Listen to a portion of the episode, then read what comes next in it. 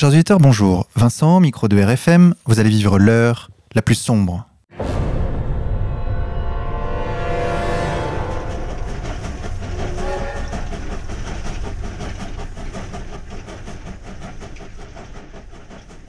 Chers auditeurs, pour cette 74e émission, nous vous proposons un numéro spécial Actualité internationale qui concernera notamment, mais pas seulement, les récents événements survenus cette semaine en Syrie, c'est-à-dire le bombardement par l'armée américaine de la base de l'armée syrienne Al-Sherat, faisant 8 morts. Précisons qu'il s'agit de la première action officielle de l'armée américaine en Syrie en six ans de guerre. Pourquoi cette action de la part du gouvernement Trump quelle est sa position dans sa propre administration? Quelle est la portée géopolitique de ces événements et quelle réalité recouvre-t-il? C'est ce que nous allons tenter de comprendre aujourd'hui, chers auditeurs, en compagnie d'Alain Soral. Alain Soral, bonjour à vous. Bonjour.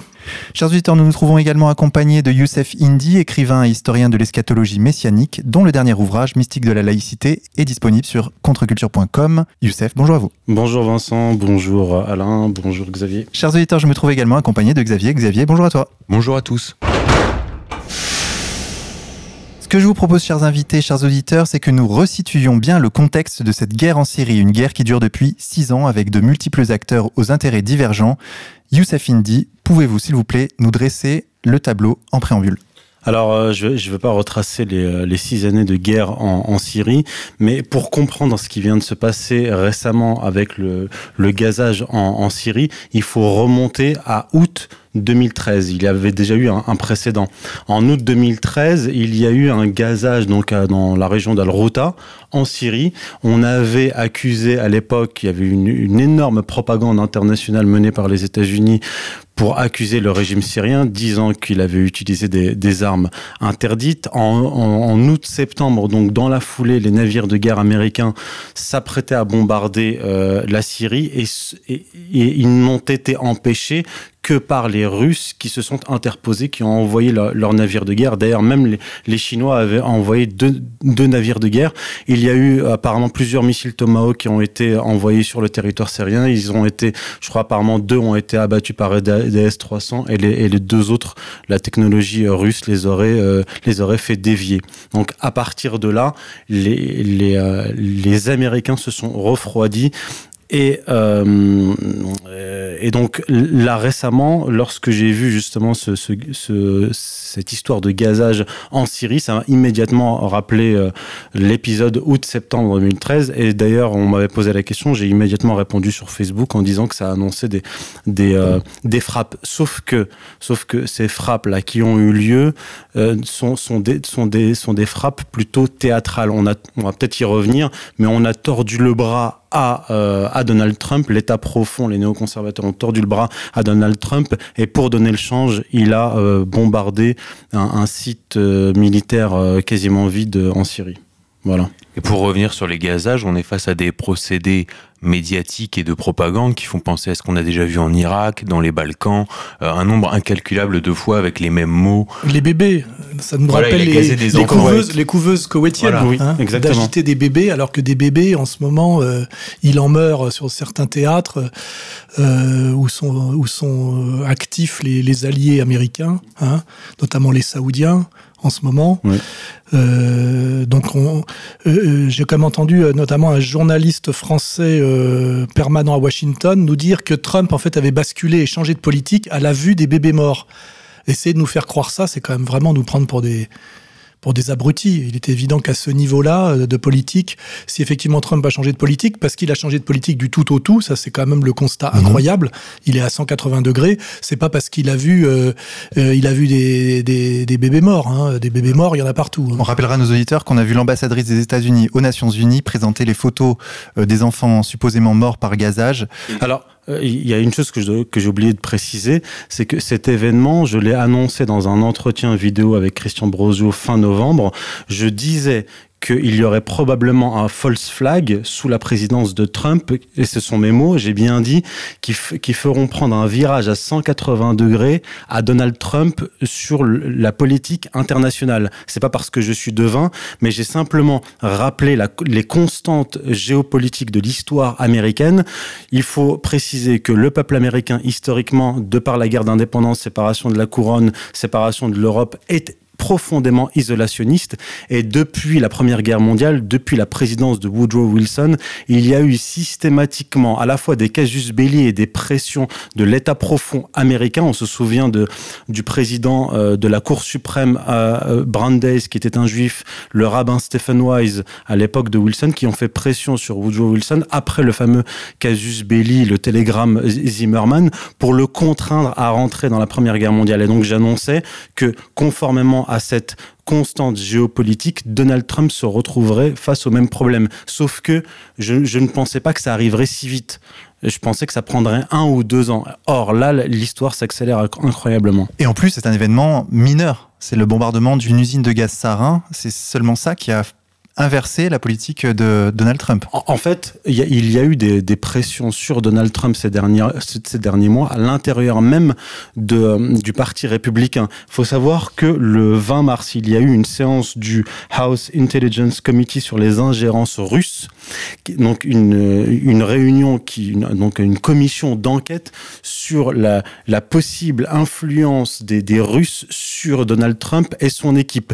En gros, ce qu'on lui a fait comprendre, c'est soit tu t'alignes sur la politique républicaine néoconservatrice, soit c'est l'impeachment. L'impeachment, c'est une procédure juridique anglo-saxonne qui permet une destitution d'un dirigeant politique, là en l'occurrence de Donald Trump. Et c'est ça qui est en train de se jouer à l'intérieur même de, l'appareil d'État américain. Et sur le fond du conflit syrien, on rappellera les propos de Roland Dumas qui expliquait qu'on avait essayé de le coopter en Angleterre pour participer à cette opération parce que précisément la Syrie était le seul État qui mettait en danger Israël. Et beaucoup d'événements, dont l'élection de Donald Trump, sont à replacer dans le contexte d'une guerre qui ne dit pas son nom, qui est en fait une guerre russo-israélienne, qui a été dénoncée euh, par le général Delavarde dans un article qui a été d'ailleurs publié sur Égalité et Réconciliation. Et d'ailleurs, très récemment, je vous signale que Netanyahou est allé rendre visite à Poutine. Euh, Netanyahou lui a renouvelé sa demande d'attaquer l'Iran. Et Poutine s'est moqué de lui en disant que euh, l'histoire de la Perse ennemie euh, d'Israël, ça remontait cinq siècles avant Jésus-Christ. C'est-à-dire que quelques jours après que finalement Poutine ait envoyé chier euh, Netanyahou, Netanyahou trouve euh, la réponse à sa demande du côté américain. Et d'ailleurs, entre les deux, on a eu aussi un attentat islamique à Saint-Pétersbourg. On voit bien que la, la clé, la carte euh, israélienne est quand même sous-jacente en permanence, parce que, comme dirait l'autre, à qui profite le crime? Qui a intérêt à ce que le, comme la guerre reprenne là-bas? Le seul bénéficiaire de ce, de, ce, de ce danger mortel de Troisième Guerre mondiale, c'est Israël.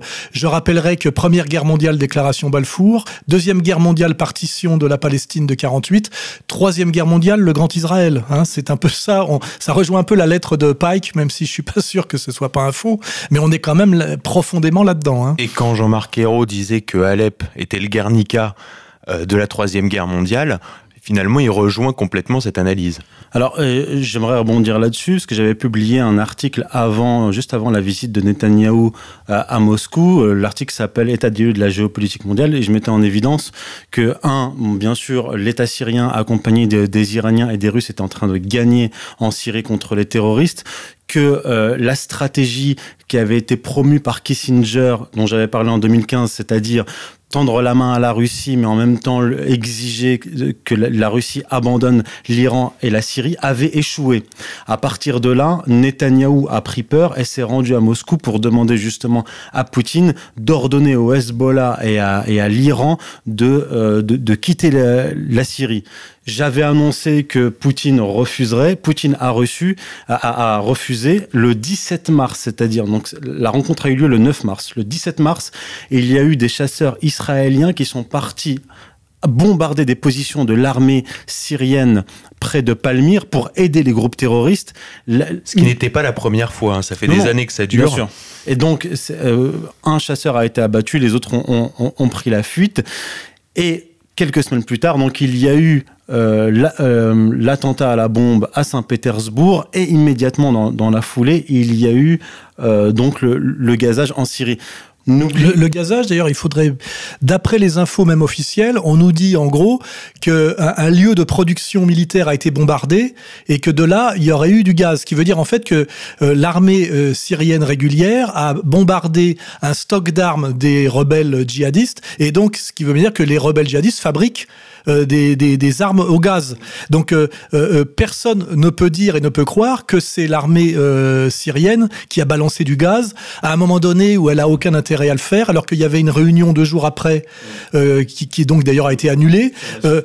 personne ne peut croire que les Syriens euh, ont bombardé au gaz euh, des, des, positions sur leur propre territoire. C'est absolument absurde. Et tout ce qu'on nous dit, la seule chose qu'on peut si ça existe un peu cette histoire de gaz et de mort, parce qu'on est capable d'exhiber les photos qu'on veut, qu'on veut, c'est qu'en fait, ce sont les ces euh, Daesh qui avaient des stocks de d'armes euh, utilisant les gaz et que l'armée régulière a bombardé un stock d'armes sans savoir que dedans il y avait des armes euh, au gaz là qui se sont répandues. Donc de toute façon, la communauté internationale devrait montrer Daesh du doigt. D'ailleurs, à partir de septembre 2013, le gouvernement syrien a accepté une destruction de toutes ces armes chimiques sous la une destruction qui a été supervisée par l'ONU et par un organisme indépendant international. En 2015-2016, on, on a eu confirmation que toutes les armes chimiques appartenant au gouvernement syrien ont été détruites. Donc officiellement, la Syrie n'a plus d'armes chimiques. Sauf que on a eu euh, des informations. Le, gouvernement syrien a, prévenu l'ONU, lui a dit que euh, qu'un convoi de camions, donc de 12 camions en provenance de, la Turquie et, euh, transportant des armes chimiques, se dirigeait vers Idlib. Donc on sait que la Turquie a approvisionné les, les, rebelles, les terroristes en armes chimiques et que s'il y a eu des armes chimiques qui ont explosé, ce sont des armes chimiques qui appartiennent aux rebelles. Et alors, un signe important des dissensions, voire de la guerre qui secoue, la guerre interne qui secoue euh, l'appareil d'État américain, c'est euh, le remerciement il y a euh, deux jours avant le, de oui, Steve Bannon. de Steve mhm. Bannon. Oui. Alors c'est intéressant parce que depuis euh, depuis l'élection de de Trump, on a vu même avant à partir de son discours qu'il a donné à l'AIPAC en mars 2016, on a vu une montée en puissance dans son entourage du jeune Kushner qui est son gendre. Qui est son gendre. Et qui est aussi juif, le juif orthodoxe. Juif orthodoxe, euh, appartenant à une famille très très riche et euh, dont le frère d'ailleurs a été aperçu dans des manifestations anti-Trump. Ah, pour la parenthèse. Intéressant. Euh, euh, opposition contrôlée. Mais alors, euh, en fait, donc ce, ce Jared Kushner appartient à une famille très riche qui a financé d'ailleurs plusieurs hommes politiques, des responsables politiques américains. C'est lui qui a rédigé le discours de Donald Trump qu'il a donné en mars 2016 devant l'IPAC. À partir du 8 novembre, c'est-à-dire à partir de l'élection de Donald Trump, on a vu une montée en puissance de, de, de Kushner au détriment des euh, comment dire des, des, oui et, et, des fidèles en général de, de Donald Trump. C'est d'ailleurs lui, c'est d'ailleurs Jared Kushner qui a conseillé à Donald Trump de prendre son fameux colistier, euh, dont j'ai oublié le nom, qui est le vice-président actuel, Pence. à la place euh, euh, des, des, véritables soutiens de Donald Trump.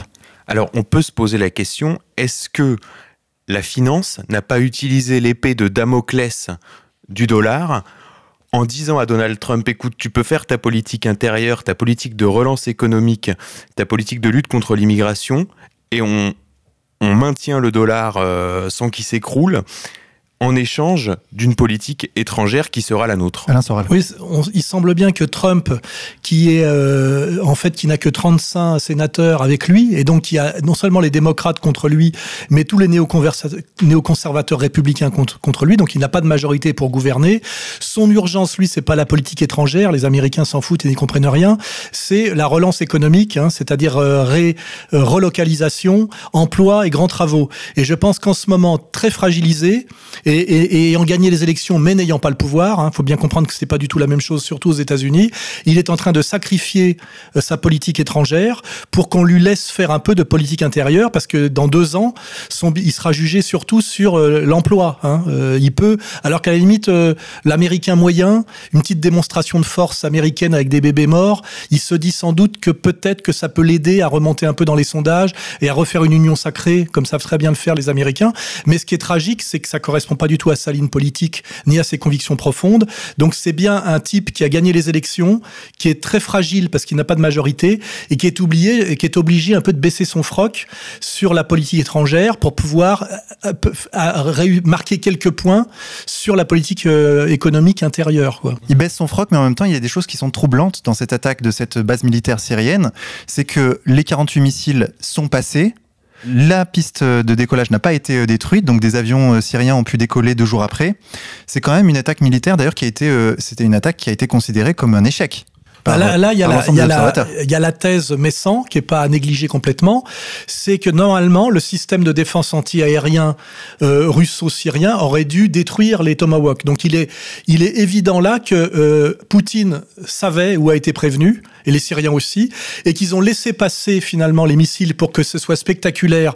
D'une certaine manière, les Russes et les Syriens ont aidé Trump à faire une opération spectaculaire qui peut peut-être l'aider en termes de, politique intérieure, euh, euh avec un coût très faible, puisque de toute façon, euh, ça n'a pas détruit grand-chose. Donc c'est là où la thèse Messan est possible, c'est qu'il y a quand même une espèce de, de connivence euh, entre Trump, les, les Poutine et les, et les Syriens, pour que Trump puisse faire une petite opération de, de communication en réalité euh, qui n'a pas coûté très cher aux Syriens et que les Russes ont laissé passer, puisque d'ailleurs là les Russes ont dit que dorénavant l'espace aérien serait fermé, mais ça veut dire bien qu'ils l'avaient ouvert, parce que sinon les, normalement on sait très bien que si les Américains à l'époque d'Obama avaient renoncé aussi à leur euh, débarquement, c'est parce que les Russes leur avaient démontré qu'ils avaient les moyens de détruire en l'air leur, euh, leur, leur système d'attaque, la Tomahawk, et que le système américain c'est d'envoyer des Tomahawk pour détruire les défenses euh, anti et après d'envoyer des bombardiers à très haute altitude. Or, si la phase 1 euh, ne réussit pas, la phase 2 n'est pas possible. Et on sait que si les Américains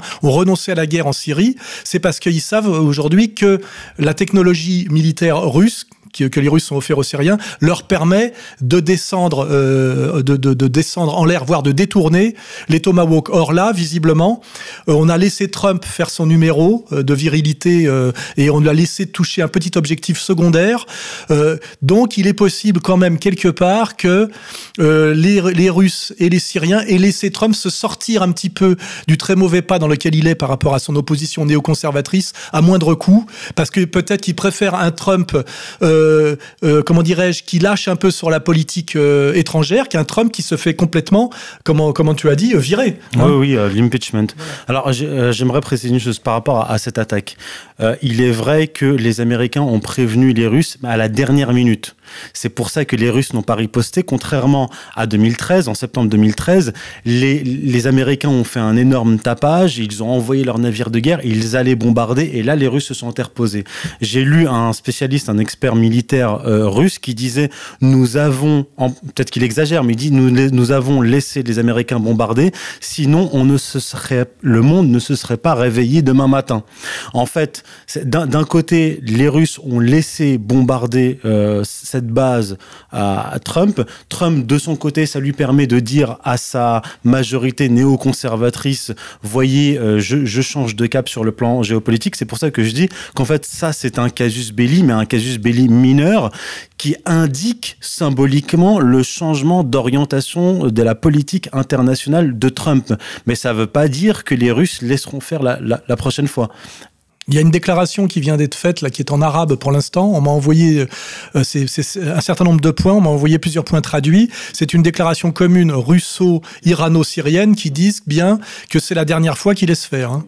Sachant que la stratégie de la tension en Syrie qu'on observe actuellement dessert les taux par ailleurs à Mossoul et laisse Daesh respirer en quelque sorte. Oui, d'ailleurs, euh, en, plus de ça, cette, frappe a permis de, masquer les centaines de morts civils qu'il qui y a eu à, Mossoul à cause des bombardements euh, américains otanesques. Ça, ça, faut quand même le rappeler. C'est-à-dire qu'on on va, on, va, on veut bombarder la Russie pour des de prétendues armes chimiques qui auraient explosé Or, les Américains eux-mêmes avaient fait quelques jours auparavant des centaines de, des centaines de morts euh, du côté de Mossoul. Sans compter de ce qui, ce qui se passe au Yémen, hein, euh, où là, les enfants morts, il y en a, il y en a Enfin, c'est toujours le, même enfumage euh, émotionnel qui correspond à la, à la, enfin, à la gestion politique féminisée occidentale. On exhibe un enfant mort et d'un seul coup, plus rien n'est compréhensible. Euh, euh, qui croit à ça? Ce qui est tragique dans tout ça, on va peut-être y aborder, c'est la position de la France, la position officielle de la France, qui est la plus soumise, la plus honteuse, la plus dégueulasse. Jean-Marc Ayrault, il y a, y a rien en dessous. Hein. Ah, mais là, c'est quand même impressionnant de voir Jean-Marc Ayrault, Benoît Hamon, Emmanuel Macron et tous les autres se mettre à soutenir Donald Trump. Là, c'est quand même un retour. Donald Trump belliqueux. Hein, voilà, Donald Trump va en guerre. Hein, C'est-à-dire, euh, parce que normalement, si les Russes euh, euh, réagissent et d'ailleurs, on voit la très grande sagesse de Poutine, qui est une tradition d'ailleurs qui, remonte à Staline en réalité, d'essayer toujours de, de, de gagner euh, euh, en faisant le moins d'engagement militaire possible, contrairement à ce qu'on croit. C'est que là, euh, ça me rappelle l'histoire du sous-marin qui avait été coulé à l'époque et Poutine a fait semblant de ne pas voir que c'était un, une torpille américaine qui, par erreur, l'avait coulé, le Kursk. Hein, étudier l'affaire du Kursk, hein, mm-hmm. où Poutine a sacrifié 165 marins euh, sous-mariniers russes pour pas rentrer dans la troisième guerre mondiale. Hein. Euh, euh, là, c'est pareil, c'est que si, si, comment dirais-je, Poutine s'était comporté comme Trump, on est dans la troisième guerre mondiale. Hein. Et, et, et, c'est là que je reviens. Qui, qui, en fait, a intérêt à la troisième guerre mondiale et à qui ça ne fait pas peur, cette troisième guerre mondiale? Je le répète, les seuls qui ont intérêt à qui ça ne fait pas peur, c'est Israël. Hein. D'ailleurs, Netanyahou a salué les frappes. Erdogan aussi a salué les frappes. Et je tiens à préciser par rapport à la soumission de, de, de Trump à l'État profond, on a vu un changement de discours des républicains vis-à-vis de Trump. On a vu McCain faire l'éloge de Trump dans les médias américains. Les Saoudiens sont passés par Washington, ils ont aussi fait l'éloge de, de Trump. Ça signifie le, changement de, cap. Et pour revenir à ce que disait Xavier par rapport à la question économique, en fait, c'est plus grave que ça. Parce que Trump est en train de, de lâcher, pas seulement sur le plan géopolitique, mais aussi sur le plan économique. J'ai euh, sous les yeux une déclaration d'un spécialiste, donc Charles Gasparino, journaliste économique de Fox News, qui écrivait le 5 avril En matière de libre-échange, il semble que le président soit ramené au centre par son conseiller économique Gary Cohn, lui-même intime de Kushner. Il faut préciser que c'est Kushner qui a mis ce, ce, conseiller économique dans, dans, les pattes de Trump. Parce que ces gens-là veulent en fait la, le beurre et l'argent du beurre, même si euh, Trump pense qu'il va pouvoir euh, négocier. Mais l'attitude, donc, de Trump face à la finance est une des premières données et, une la deuxième donnée, c'est l'attitude qu'il va avoir lors de sa première rencontre physique avec Vladimir Poutine. Et on sait que Vladimir Poutine s'est distingué à chaque fois quand il a eu des rencontres physiques pour la première fois avec ses interlocuteurs. On se rappelle avec George Bush quand il manœuvre la voiture un peu vite et que, et que Bush euh, sort euh, limite malade. Euh, on se rappelle de la conférence de presse de, Nicolas Sarkozy et on verra et on attend ce qui sera le prochain épisode à suivre, cette rencontre entre Trump et Poutine. Euh, récemment, euh, Trump qui fait des vidéos euh, internet pour donner en fait sa ligne et qui il, a fait du Kennedy, c'est-à-dire qu'il a remis en avant la NASA et la conquête spatiale.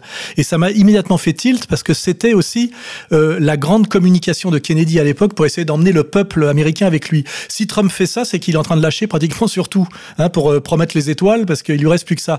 Et n'oubliez pas, et là je reviens au bouquin de Guyeno que nous avons édité, qu'il est très possible en fait que l'assassinat de Kennedy, et n'oubliez pas que les deux frères y sont passés, euh, c'est quand on parle de l'État profond, c'est essentiellement Israël hein, qui a voulu la peau de Kennedy, président, président catholique qui voulait empêcher les Israéliens d'avoir la bombe. Il était sur la même ligne que De Gaulle. Il y en a un qui est mort et l'autre qui a été viré par euh, Cohn-Bendit.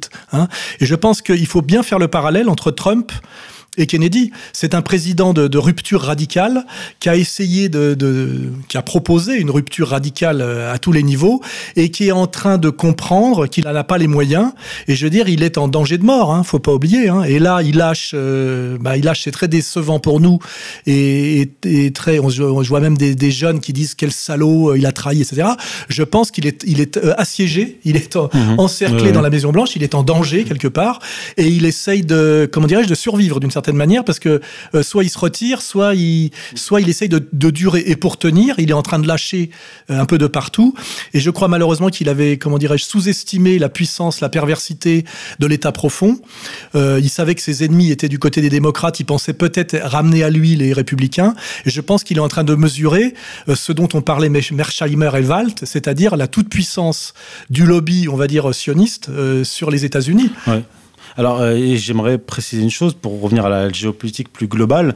Deux jours avant euh, l'élection de, Trump, j'avais écrit un article sur Arrêt sur Info qui a été relayé par Égalité et Réconciliation, dans lequel je disais justement que si Trump veut survivre physiquement et sauver son mandat, il n'avait, de mon point de vue, euh, qu'un seul choix, c'était s'il voulait, euh, et, aussi s'il voulait sauver sa peau, son mandat, et, euh, et, accomplir son, son programme, c'était de se mettre sur la, la, nouvelle stratégie géopolitique de, de Brzezinski.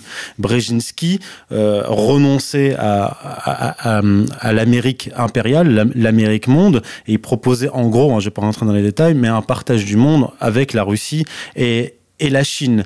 Et malheureusement, ce que, ce que j'ai pu constater, c'est qu'il s'est plutôt mis sur la ligne de Kissinger. C'est ce que j'ai écrit dans, le, dans mon article. C'est nettement plus sioniste que la, liste de, la ligne Brzezinski. Bien sûr. En, fait, voilà la subtilité entre le, la, différence entre les deux stratégies. C'est que lui, euh, ce que je disais, c'est que euh, Brzezinski voulait une sorte de Yalta 2, mais sans guerre mondiale. C'est-à-dire qu'on se partage le monde sans le faire euh, exploser. Mais la ligne de Kissinger, j'ai compris que, Trump était sur cette ligne-là euh, à partir de, novembre, lorsque j'ai vu à la télévision américaine Kissinger soutenir Donald Trump juste après son élection.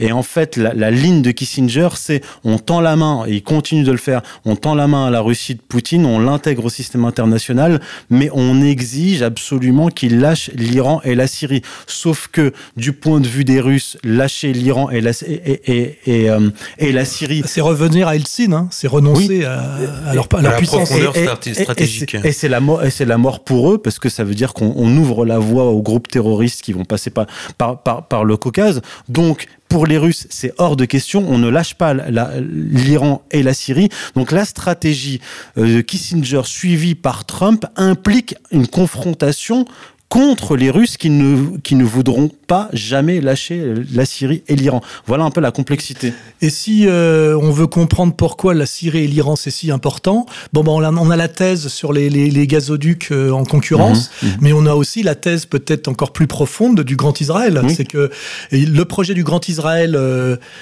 était, comment dirais-je, imminent, hein, mhm, et normalement la Syrie devait tomber. c'est Poutine qui l'a sauvé, hein, qui, qui allait la sauver. Et tant que la Syrie ne tombe pas, l'Iran ne peut pas tomber et le Grand Israël est bloqué. voilà. et, et, on est dans une période effectivement de d'imminence messianique pour beaucoup beaucoup de leaders, euh, on va dire judéo-sionistes dans le monde, en Israël et aussi aux États-Unis.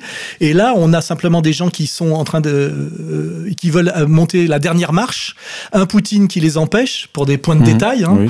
Et, euh, et euh, ces gens-là s'énervent, surtout que peut-être qu'ils ont absolument besoin de ce saut qualitatif parce que sinon les contradictions sont tellement grandes que si Israël ne grandit pas, sa survie même est mmh. problématique.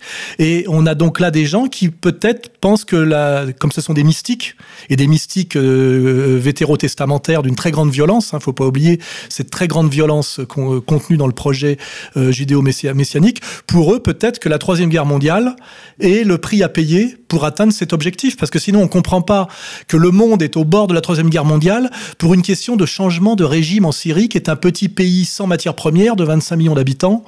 Euh, franchement, sinon, si on n'a pas cette lecture, je dirais biblique, c'est incompréhensible. D'ailleurs, on précisera que l'armée israélienne attaque les infrastructures syriennes sous prétexte d'attaquer les convois euh, du Hezbollah. Oui, ça fait depuis 2012 qu'ils font ça. C'est ce que je disais à Alexandre Artamonov à la télévision russe il y a quelques semaines. J'ai bien précisé, il faut insister là-dessus. S'il y a une troisième guerre mondiale, ce sera à cause et pour pour Israël.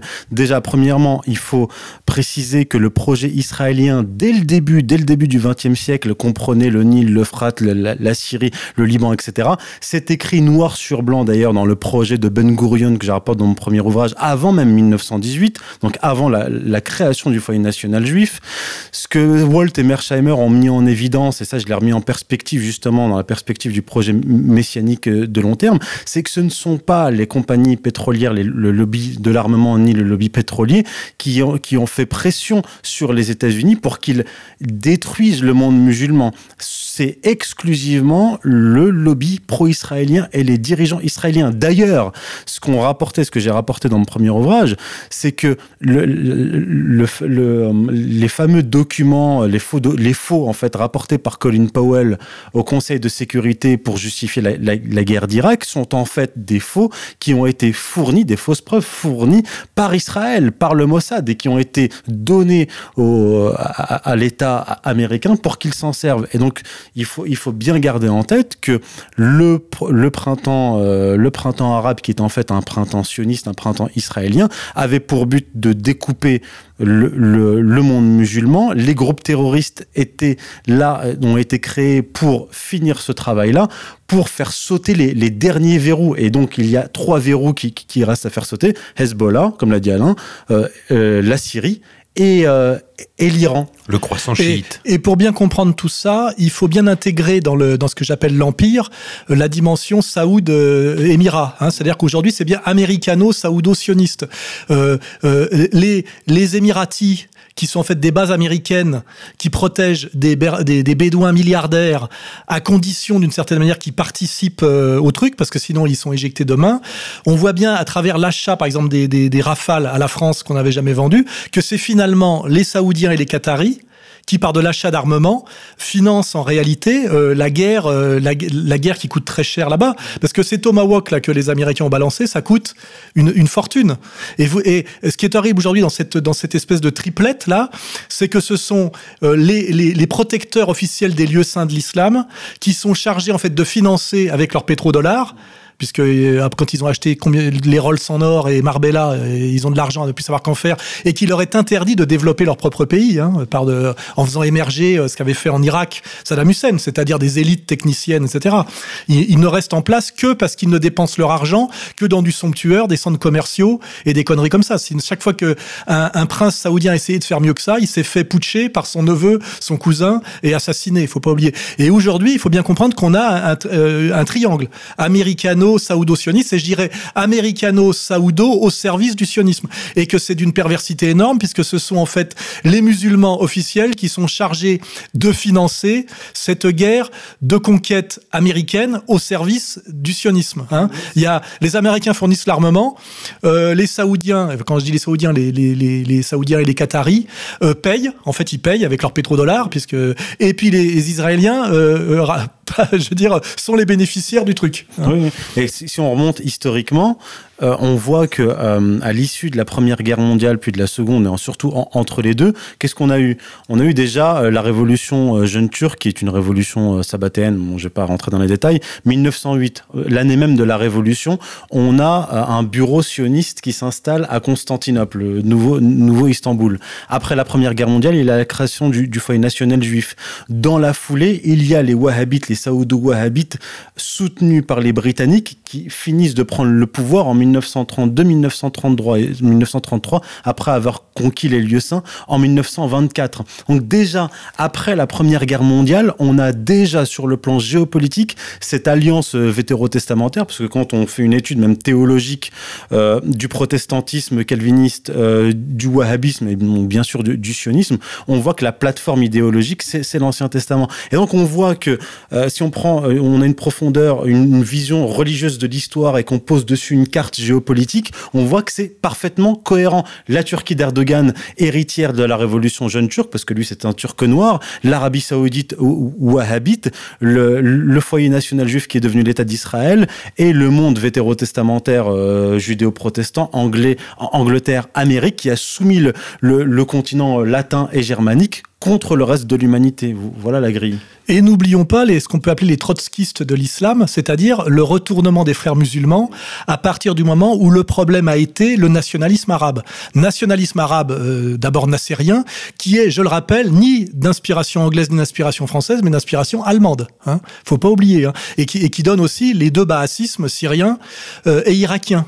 Hein. Donc là, on est bien aussi aujourd'hui dans euh, à la fois euh, au service de ce que j'appelle l'empire, euh, les, les, méchants musulmans, on va dire takfiriques là, wahhabites, et puis aussi les faux gentils musulmans fréristes, hein, qui sont aussi là pour détruire le nationalisme arabe, ce qu'il en reste, et surtout la modernité possible arabe, notamment sur le plan techniques et technologiques. C'est-à-dire que l'obscurantisme, euh, on va dire l'obscurantisme wahhabite, aujourd'hui, est utilisé pour empêcher tout sursaut du monde arabe, hein, et en même temps, le frérisme est, utilisé pour empêcher tout ce qui peut rester du nationalisme arabe, qui était aussi un pied dans la modernité avec une vision d'indépendance. Et on a bien ce, monde très très complexe, ce que j'appelle le rasoir à deux lames, dont non seulement une triplette impériale qui est américano-wahhabo-sioniste, euh, mais en plus euh, euh, avec le, mot, le mauvais flic qui fait peur, puisque en fait le wahhabisme est une menace qu'on fait peser sur les musulmans, je dirais du quotidien européen. En réalité, Daesh menace les musulmans, parce que ça les oblige à se soumettre théologiquement et politiquement euh, aux droits de l'homme, et, et on, on, le voit.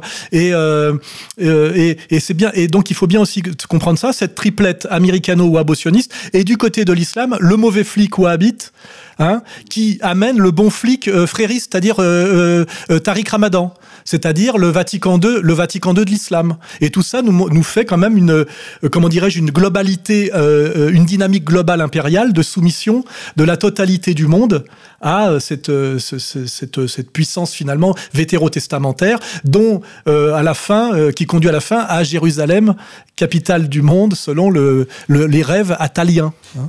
Et ce qu'on voit aussi, c'est que Erdogan a changé de camp euh, au milieu de la bataille, en se ralliant avec euh, Vladimir Poutine, a commencé à purger euh, l'appareil d'État turc des éléments kémalistes et des Dönme, euh, dont tu parlais tout à l'heure, et que on va voir, à mon avis, euh, des opérations de déstabilisation de l'État turc dans les prochains mois. Ça peut expliquer que pourquoi les Américains, enfin les Américains, le pouvoir américain est si pressé aujourd'hui de réattaquer sur la Syrie, parce que c'est peut-être pour pas laisser le temps à Erdogan de basculer complètement de l'autre côté, parce que s'il sort de l'OTAN euh, et qu'il se range du côté de Poutine, ça fait un allié majeur dans la région. Et là, peut-être qu'il y a un projet, à mon avis, de, peut-être d'assassinat même d'Erdogan. Et il faut pas. Euh, euh, le temps joue, je dirais, contre l'empire si Erdogan se range du côté russe. C'est peut-être pour ça qu'il y a une espèce d'accélération dangereux du calendrier, on va dire américano-sioniste, parce que il faut pas laisser à, Erdogan le temps de passer de l'autre côté avec armes et bagages. Il y aurait, cette cette lecture là possible. Hein. Alors oui, sur Erdogan moi je serais peut-être plus, plus nuancé. Alors, on va refaire la chronologie. J'avais lors d'un entretien avec Jean-Michel Vernochet, c'était en octobre de 2015, j'avais dit voilà, Erdogan, euh, la Turquie d'Erdogan joue au Proche-Orient un peu le même rôle pour les États-Unis que joue l'Allemagne en Europe. C'est-à-dire qu'on lui dit tu vas devenir un empire régional à condition que tu t'alignes sur notre, sur notre agenda. Erdogan, qui lui euh, se voit comme un, comme un nouvel empereur a utilisé, a voulu plutôt utiliser l'OTAN et la guerre contre la Syrie pour euh, comment dire accomplir son propre agenda indépendamment du de constitution du califat? En fait, plus loin que ça parce qu'en fait, on dit que Erdogan est un néo-ottoman. En fait, non, c'est un néo-kémaliste parce que le projet d'Erdogan ressemble bien plus au projet kémaliste, c'est-à-dire euh, plutôt jacobin, expansion territoriale, alors que l'Empire ottoman, surtout au 18e, 19e siècle, était un empire décentralisé dont la présence physique ne se faisait même pas sentir dans les territoires arabes. Notamment en Palestine. Notamment en Palestine. Et Erdogan comme il, a commencé à montrer des velléités d'indépendance par rapport à, l'OTAN et aux États-Unis, a commencé à être menacé. Je me souviens que j'ai écrit un article sur Erdogan et la Turquie début juillet 2016 et j'annonçais qu'il qu que Erdogan pourrait être renversé. Deux semaines plus tard, il y a eu la, tentative de coup, d'État.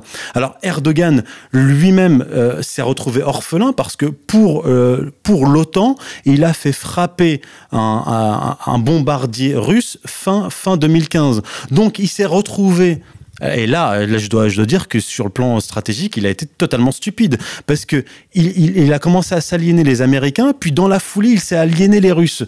Il, il a donc dû rétro-pédaler, euh, retisser des liens avec Israël et essayer de se réconcilier avec Poutine. Et c'est d'ailleurs certainement les Russes qui, eux, ont une vision plus fine, se sont dit on va retourner Erdogan et sauver le soldat Erdogan qui se retrouve très isolé. Oui. Voilà, on va, on va le sauver parce qu'il est isolé et surtout parce qu'il est affaibli. Mais Erdogan, je ne lui, personnellement, je, je ne lui fais pas confiance. D'ailleurs, là, quand il y a eu les, les frappes, il a dit qu'il était euh, euh, tout à fait favorable aux frappes américaines et il a d'ailleurs déclaré qu'il fallait aller plus loin. Alors, autre enjeu dans une autre partie du monde, la Corée du Nord, on a vu le départ d'un porte-avions américain en direction de la Corée du Nord, donc une augmentation des tensions dans cette région également. Est-ce que finalement ces attaques en Syrie ne sont pas aussi un avertissement pour la Corée du Nord? Il est certain que les déclarations euh, préélectorales de, Trump en disant euh, on va cesser d'être les gendarmes du monde, ça a sans doute euh, laissé penser à pas mal d'acteurs qu'ils allaient pouvoir effectivement s'émanciper un peu par rapport à des menaces. Et peut-être aussi que là, on est Trump est en train de se faire rappeler à l'ordre par l'État profond américain en disant on a des on a des positions à maintenir. que, la déclaration que vous avez faite est de fait une déclaration qui peut laisser penser à la Corée du Nord qu'elle peut faire des essais de missiles, etc. Et là, on voit bien qu'il y a une rectification de tir euh, assez intégrale, et on voit bien qu'il y a sans doute une certaine, euh, je dirais, euh, candeur, naïveté de Trump qui est rappelée à la raison sur ce que c'est que l'Amérique, non pas l'Amérique dont il rêve, et l'Amérique qui fait que les électeurs l'ont élu, parce que finalement, il a, il a sans doute, il était sans doute de bonne foi. Je pense qu'il est en train de se faire ramener à la raison et de mesurer à quel point il avait sous-estimé, je dirais, la laideur, la laideur de l'Amérique euh, quand il disait, vous croyez, quand il faisait des déclarations assez anti-américaines, en disant et nous vous pensez qu'on tue personne? Je me rappelle, il avait, il y avait un charme de Poutine euh, de, Trump qui était le type qui arrive en politique. C'est l'inverse d'ailleurs de Poutine qui lui est arrivé de manière très très sournoise, discrète, en connaissant très très bien le problème. Et Trump c'est à l'américaine, c'est le cowboy qui arrive en pensant que avec euh, la Bible et, de, et, une paire de colts et une paire de couilles, on peut changer le monde. Et là, il est en train de se faire ramener à la raison hyper violemment et c'est triste d'ailleurs parce que testostérone sans les réseaux. Voilà, ouais, c'est triste parce que euh, euh, c'est. Euh, je pense pas que ce soit un traître, c'est qu'il est en train de se faire mettre à l'amende violemment. Attendons, attendons sa première, sa première entrevue physique avec Vladimir Poutine. Oui, alors c'est pour ça que je citais aussi Brzezinski tout à l'heure. Je pense qu'il aurait. Alors, moi, je suis pas à l'intérieur, je sais pas ce qui se passe, mais s'il avait été peut-être plus intelligent ou s'il en avait eu les moyens, il, aurait dû s'aligner sur Brzezinski parce que il, avait pointé du doigt justement cette contradiction. Brzezinski en avril 2016, il, s'adressait à Trump, mais pas directement, il parlait des isolationnistes. Il dit les isolationnistes qui veulent faire un retrait brutal du monde musulman, du reste du monde, des États-Unis, vont créer en gros plus de problèmes qu'ils ne vont en régler. C'est le point de vue d'un impérialiste américain. Lui, ce qu'il dit, c'est qu'on ne doit pas quitter nos théâtres on doit calmer le jeu au Proche-Orient et discuter, renégocier avec la Russie et la Chine. Lui, Donald Trump, a voulu jouer l'isolationniste brutal et il s'est retrouvé face au problème qu'annonçait déjà Brzezinski. C'est-à-dire ce que, disait Alain, c'est-à-dire le feu vert pour toutes les puissances, y compris euh, la Corée du Nord, de faire à peu près ce, qu'ils veulent. Et, ça a été un moyen de pression justement de son entourage. Pour revenir à Kushner, c'est vrai qu'à l'intérieur même de l'appareil d'État, en tout cas de, son équipe, lui, euh, Kushner, il joue un rôle très important parce que il y a la pression e, e, e, extérieure, donc des néoconservateurs qui sont en train de repousser Trump dans, ces derniers retranchements. Et lui, Kushner, il joue le rôle du bon flic, justement. Il va voir Trump, il lui dit, t'inquiète pas, euh, moi je vais te mettre un tel et un tel, on va se repositionner, euh, on va se recentrer sur le plan géopolitique, sur le, sur le plan économique, etc. Et tu vas pouvoir sauver ton, sauver ton mandat.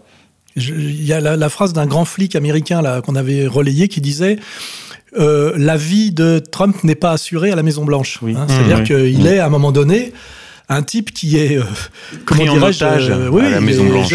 N'oublions pas Kennedy, hein, Kennedy et les deux frères. Je pense que ça doit lui venir à l'esprit. Hein.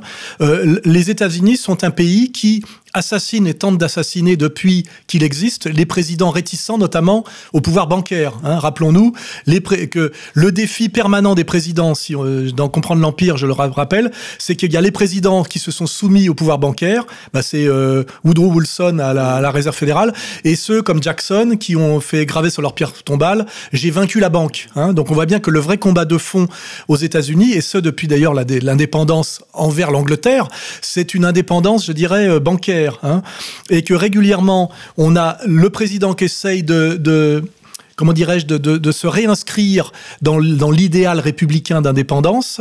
Et puis régulièrement, on a le président qui se soumet, hein, euh, on voit soit en général l'un puis l'autre. Et puis euh, souvent, malheureusement, celui qui ne voulant pas se soumettre se fait buter ou subit une tentative d'assassinat. Je pense qu'il ne faut pas oublier, euh, nier cette, enfin occulter cette dimension de, Trump, nouveau Kennedy, d'une certaine manière, qui est aussi de ce point de vue à l'anti-Reagan. Reagan, c'était un type déguisé en cow-boy pour que l'Américain moyen qui a voté Trump aujourd'hui pense qu'il y avait une renaissance du rêve américain alors qu'il était l'homme de Wall Street et l'homme des néoconservateurs et l'homme du sionisme. Là, on a Trump qui est plutôt un type d'une vulgarité nouveau riche, bien décrite par euh, Finkelkraut, mais qui désignerait plutôt la communauté de Finkelkraut et qui en réalité était le vrai représentant des cow-boys, hein, alors que c'est un New-Yorkais avec des robinets en or.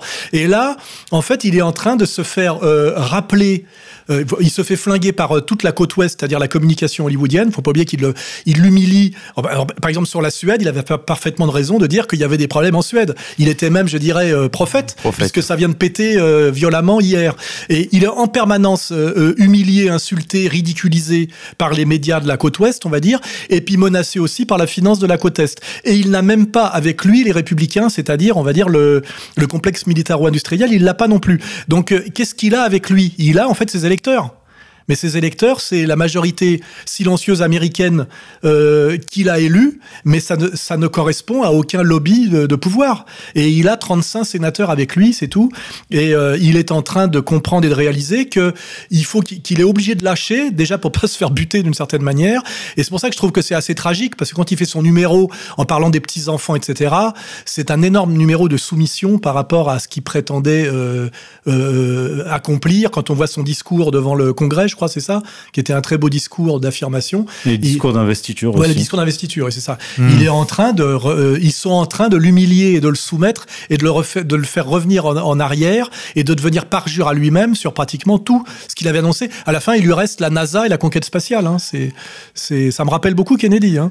Et quand on voit le peu de marge de manœuvre de Donald Trump, on comprend pourquoi on essaye de nous vendre qu'il faut supprimer la Ve République en France où en fait on élit un monarque républicain, c'est-à-dire en quelque sorte un dictateur, c'est-à-dire qu'un président qui prendrait vraiment les droits que lui laisse la Constitution aurait presque les mains libres en France. Et on voit vraiment, d'ailleurs c'est un signe que Mélenchon est pas vraiment contestataire, c'est qu'il propose de liquider la Ve République comme tous les... Mhm. Comme... Oui, oui, parce qu'en euh, en théorie, le président français est le président qui est le plus puissant du monde occidental. C'est ce qu'avait voulu De Gaulle euh, en termes constitutionnels. En 58, en voyant ce qu'avait été l'effondrement de la France dû à la Troisième République, puis à la Quatrième.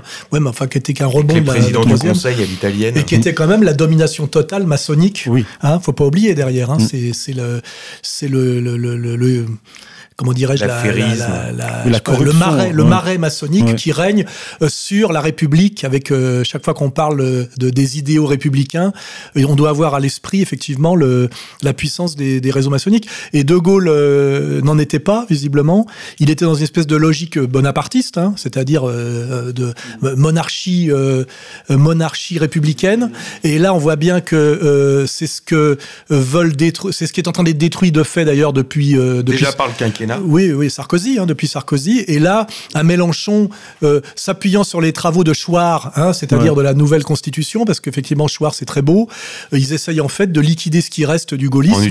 et d'un pouvoir fort qui pourrait s'opposer au pouvoir des réseaux euh, qui sont maçonniques. Et derrière, derrière les réseaux maçonniques, on a ce qu'on appelait la plutocratie. Hein. Et d'ailleurs, Macron a dit, moi, je serai, je serai pas président, je serai président du Conseil. Il l'a déclaré pour rassurer.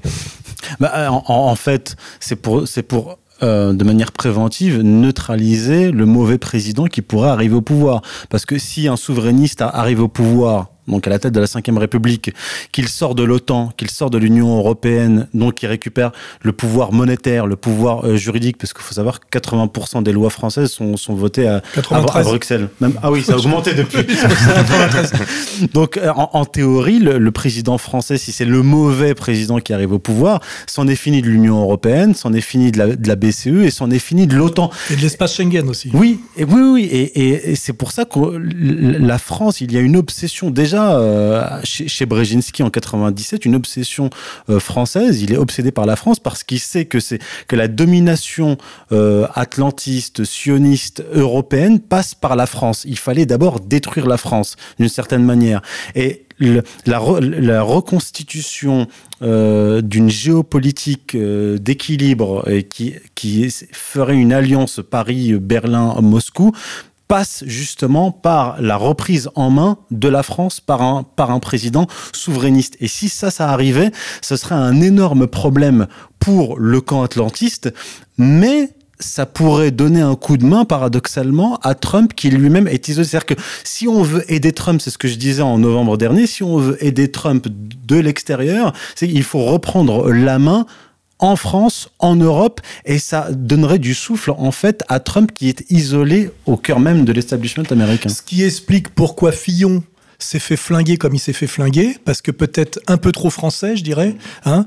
Ce qui explique aussi en ce moment pourquoi Mélenchon est porté au pinacle, parce que je crois que le système, si tant est qu'il existe, se rend compte que Macron est une baudruche qui se dégonfle, que Marine a, est déjà au deuxième tour, et finalement, euh, ayant, euh, euh, ayant finalement affaibli Fillon, qui trouvait pas assez bien pour eux, mais ne pouvant pas le remplacer par Macron, dans, le, dans cette espèce de jeu de cartes, là, qu'est-ce qu'il leur reste comme atout maître? Le très performant Mélenchon, le frère Mélenchon, qui, euh, qui est, vraiment un franc-maçon de combat. Hein. Et qui est soutenu par tous les médias en ce moment de façon incroyable. Hein. Là, j'ai mmh. vu, son, j'ai vu son, sa grand-messe à Marseille aujourd'hui. Là, il est sur un nuage. Et, et, et c'est le candidat euh, ça me rappelle le parallèle avec quand Sarkozy suçait la roue euh, idéologiquement de, Le Pen père pour le niquer.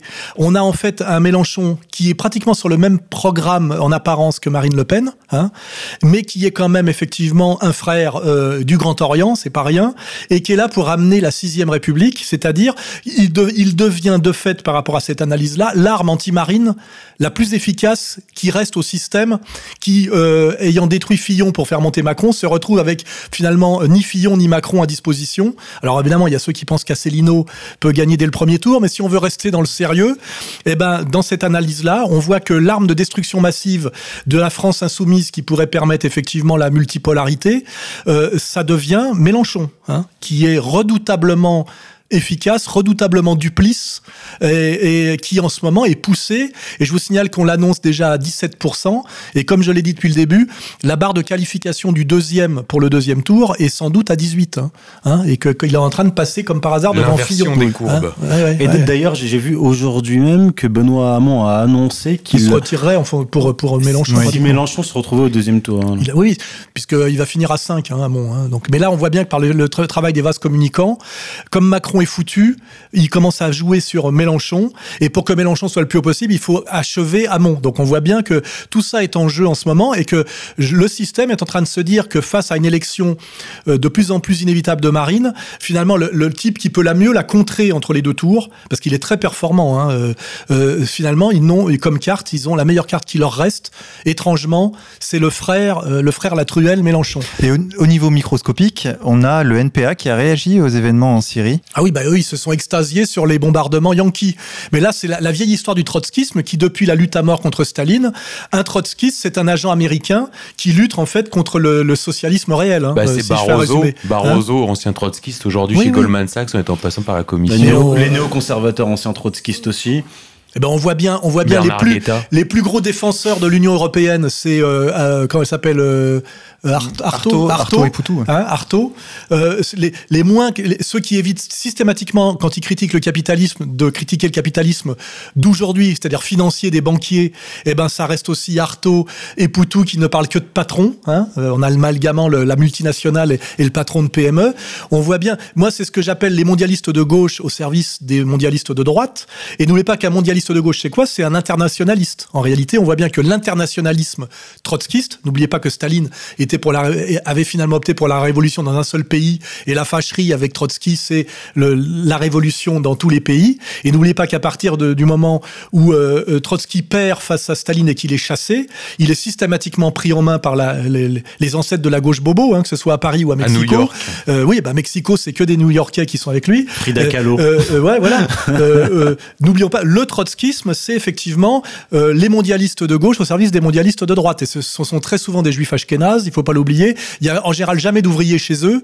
Alors là, euh, Mélenchon, lui, est goy, mais en fait, il est goy du Grand Orient. C'est ce qui fait de lui, comme l'a bien expliqué Stéphane Blais, un juif de synthèse. Et derrière lui, il y a quoi? Il y a que des profs antiracistes et antifascistes. Il n'y a pas un ouvrier, même si le PCF qui est mort a décidé quand même d'accrocher les derniers wagons qui lui restent derrière lui. Ce qui fait que certains cons d'extrême droite pensent que ça serait un candidat communiste, euh, Mélenchon. Euh, non, c'est un trotskiste de combat redoutablement efficace qui aujourd'hui dans le néo-nationalisme d'apparence et dans le néo-ouvriérisme d'apparence et dans une dans le on va dire même un espèce de, de non-anti-poutinisme d'apparence, etc.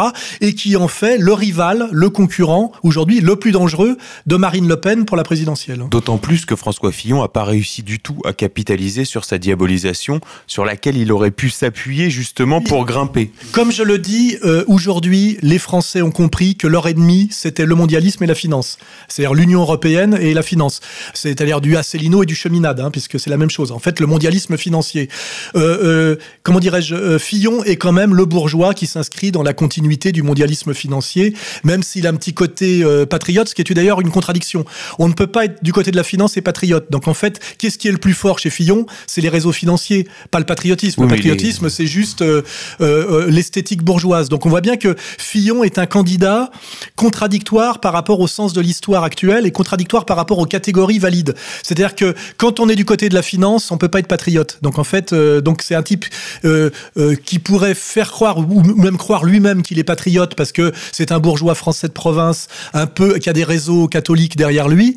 Mais en fait, dès lors qu'il veut être la Thatcher française, il ne peut pas être français d'une certaine manière parce que Thatcher, c'est le modèle anglo-saxon, c'est l'anti-France. Hein, voilà. Donc en fait, on a, on a un Fillon qui est relativement inconsistant et qui, même si c'est le tour de la droite euh, dans cette logique d'alternance, c'est pas cette droite-là. Il faut que ce soit une droite, euh, euh, je dirais, anti-finance, anti-Union européenne et authentiquement patriote. Hein.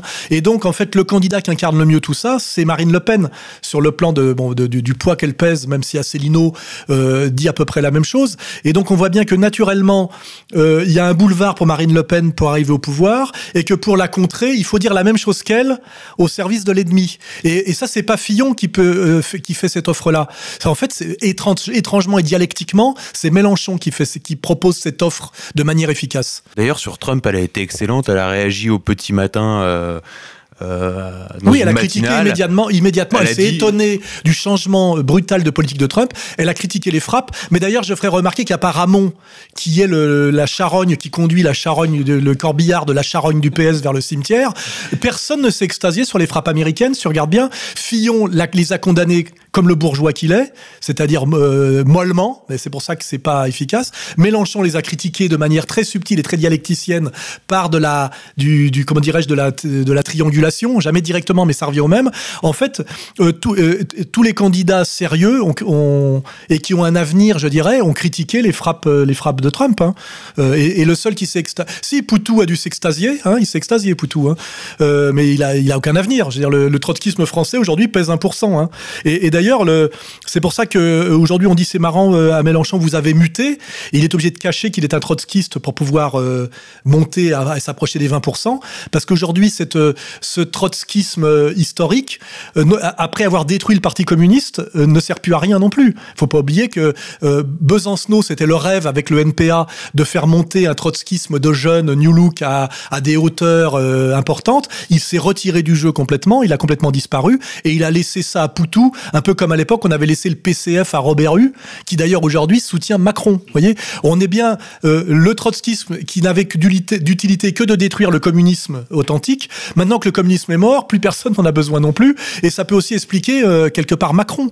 C'est qu'aujourd'hui, euh, finalement, le passage de Hamon à Macron, c'est qu'aujourd'hui, le, le, trotskiste finalement efficient, c'est le banquier au service de la City. Je veux dire. Et là, on a effectivement la dissolution de Hamon dans Macron et l'émergence, qui ne peut s'expliquer que par l'analyse complexe que je viens de faire, d'un Mélenchon sur le qui, en, ce moment, tout le monde s'extasie. Faut pas oublier, hein. il y a un consensus pro-Mélenchon pour le faire monter, qui voudrait peut-être dire qu'à un moment donné, le système euh, terrifié par l'élection possible de Marine est en train de se dire que dans leur jeu de cartes, compte tenu des conneries qu'ils ont fait récemment en flinguant Fillon et en poussant un Macron inexistant, ils ont comme meilleur atout pour le, pour le deuxième tour, pour les 15 jours qui vont être la, campagne de deuxième tour, le meilleur contradicteur, le contradicteur face à Marine ne peut pas être Fillon. Fillon, elle le flingue comme elle veut, Marine. Euh, Bilderberg, banque, bourgeois, premier, voilà. La Libye. Euh, euh, Mélenchon est le type qui va être le plus dur face à Marine. D'abord parce qu'il ose lui rentrer dans la gueule, parce que c'est un bon rhétoricien,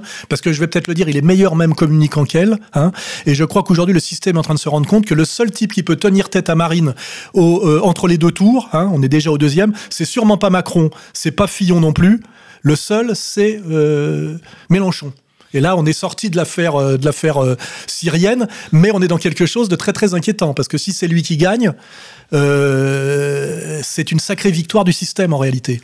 Et en même temps, Alain Soral, vous dites qu'ils sont terrifiés par Marine, mais justement, ce qui arrive à Donald Trump en ce moment nous pose la question de savoir si Marine était élue, ce qu'elle pourrait faire au pouvoir. Eh ben là, on reparle de la Ve République. Elle pourrait faire justement plus que Trump, puisque pour l'instant, si elle gagne, elle, elle va pas dissoudre la Ve République. Elle va plutôt même euh, renouer avec le, le, le gaullisme. Avec les référendums. On disait déjà à l'époque, euh, j'en parlais avec Marine à l'époque où j'étais conseiller, je rappelle, de, du père, que euh, pour des raisons de dialectique étranges, le dernier gaulliste français était Jean-Marie Le Pen. Hein, c'était vrai, alors qu'il avait été le plus farouche anti-gaulliste. Parce qu'il était, c'était un bonapartiste en réalité. Hein. Et, euh, et, Marine aujourd'hui s'inscrit dans cette tradition néo-bonapartiste. Hein. Et euh, et donc, si elle gagne, euh, le système est quand même très emmerdé qu'elle ait accès à un pouvoir assez grand à des dossiers euh, qu'elle peut quand même nommer euh, assez vite euh, qui est à la tête de France 2. Hein, ça fait partie des pouvoirs du président, pouvoir direct et indirect, et que plus la, attends, les législatives, avec la dynamique des législatives, c'est très très inquiétant pour le système de laisser Marine et les gens qui disent oui, on va la laisser gagner comme ça, on la, on la fera échouer et après on sera tranquille pour 30 ans. Je pense pas que pour des raisons même, je dirais, de psychologie de nos, de nos maîtres, ils aient envie de cette défaite-là parce que c'est dangereux de jouer à ça et de toute façon, euh, quand euh, ils ont décidé qu'aucun Le Pen n'accéderait jamais au pouvoir, euh, ils ne peuvent pas se permettre qu'elle gagne d'une certaine manière. Ils feront tout pour l'en empêcher. Jusque, je dis, même aller chercher Mélenchon pour, pour, pour peut-être essayer de la vaincre. Quand je vois le, la mobilisation qu'il y a derrière aujourd'hui à Marseille, là, ça peut faire un gros consensus hein, derrière, derrière Mélenchon.